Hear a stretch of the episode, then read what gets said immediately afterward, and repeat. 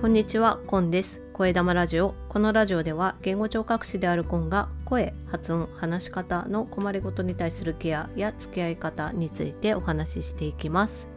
今日は声がかすれた場合に音声治療をするあるいはボイスセラピーを受けるということになった場合にどんなことをするのかということを簡単にお話ししていきたいと思いますもしよかったら最後までお付き合いください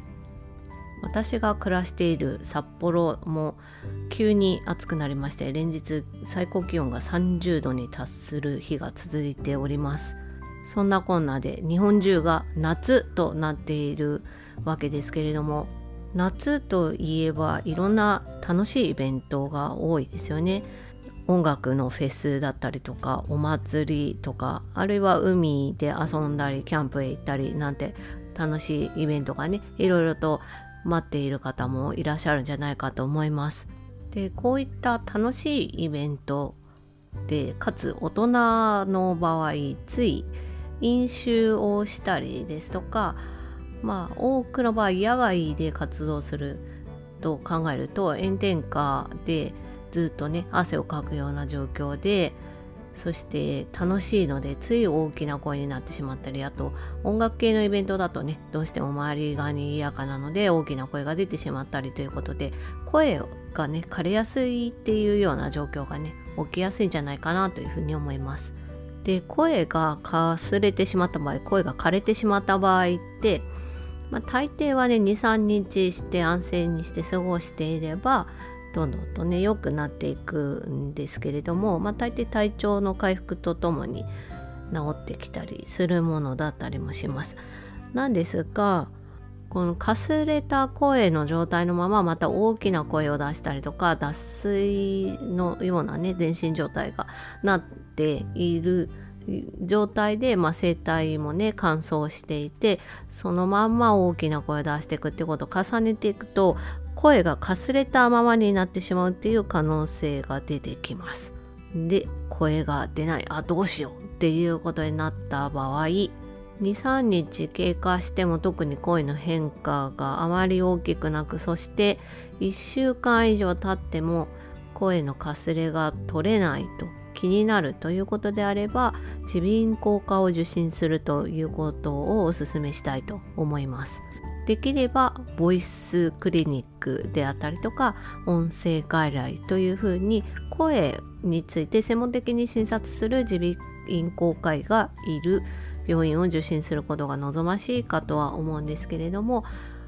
まあ、あの一般的な耳鼻咽喉科でも診察が可能かと思われますので喉の調子が良くない声の質がいつまでたってもかすれが取れないということであれば耳鼻咽喉科を受診するということを一番最初に考えていただきたいなというふうに思います。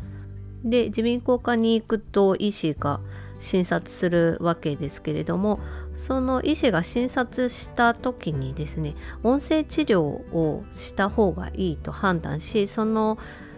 耳鼻咽喉科で言語聴覚士が勤務している場合に音声治療っていうのが受けられる場合が多いかと思います。耳鼻咽喉科の外来に勤務する言語聴覚士っていうのがそもそも数があまり多くないのでこういった機会もしかすると少ないかもしれないですがさっき言ったように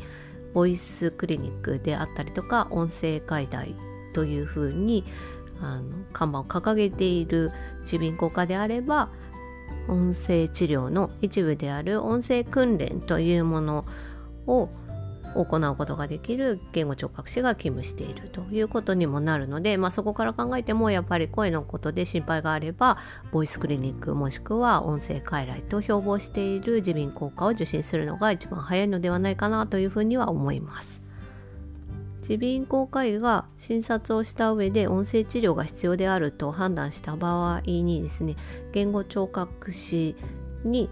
その治療についての指示が出されます。でこの音声治療っていうものはどういうことをするかっていうと大きく分けると2つになります。一つは声の衛生声の衛生というものとそしてもう一つが音声訓練というものになります。でまず声の衛生というのはどういうものかというと声帯を痛めないようにするための環境調整をしていくことになります。これどういうことかっていうと衛生っていうことがねちょっと分かりにくいかなと思うんですけど、うんとまあ、簡単に言うとその方が普段どうやって声を使っていてそこに問題がないかということを洗い出していってで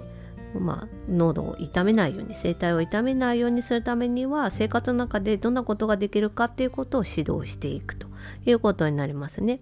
具体的に言うと、まあ、大きな声を一日の中でどれぐらい出すかとか、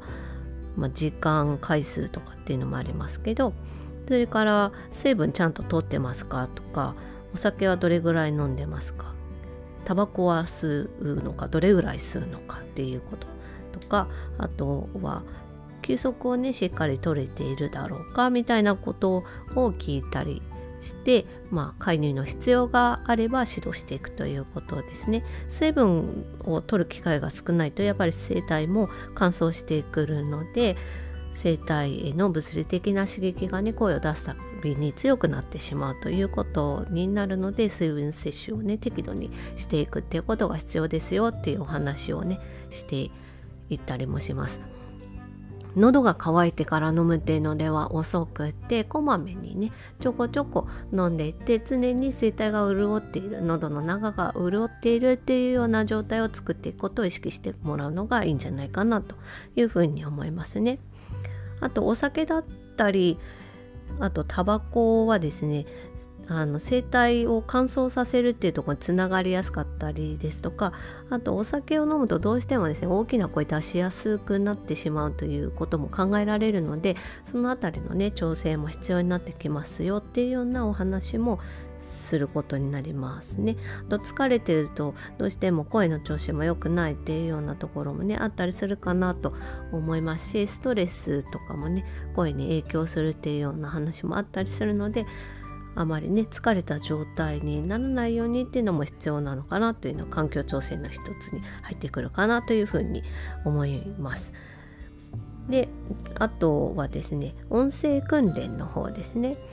音声訓練っていうのはどうするかっていうと声の出し方についてアプローチするものになります。まあ、いわゆる発声訓練というものでイメージしていただくといいのかなというふうに思いますね。声の出し方がうまくいってないので声帯が傷つくような声を出してしまって、まあ、それによって声がかすれてしまっているということが考えられる場合に発声訓練音声訓練というものをします。でこの中身というのは、まあ、常々この声玉ラジオでもお話ししてますけど、まあ、大きく分けると2つになるかなと思います。呼吸についてアプローチする声を出すにはね呼吸がとっても大事になるので呼吸についてのアプローチそしてもう一つは声の出し方についての指導とこの2つになるかなと思いますね。呼吸はね意外とあの皆さん何も考えずにやってることなのでやってないと死んじゃうのでね 生きるためには呼吸しなきゃいけないんですけど何気なくやってるからこそ声をよく出すために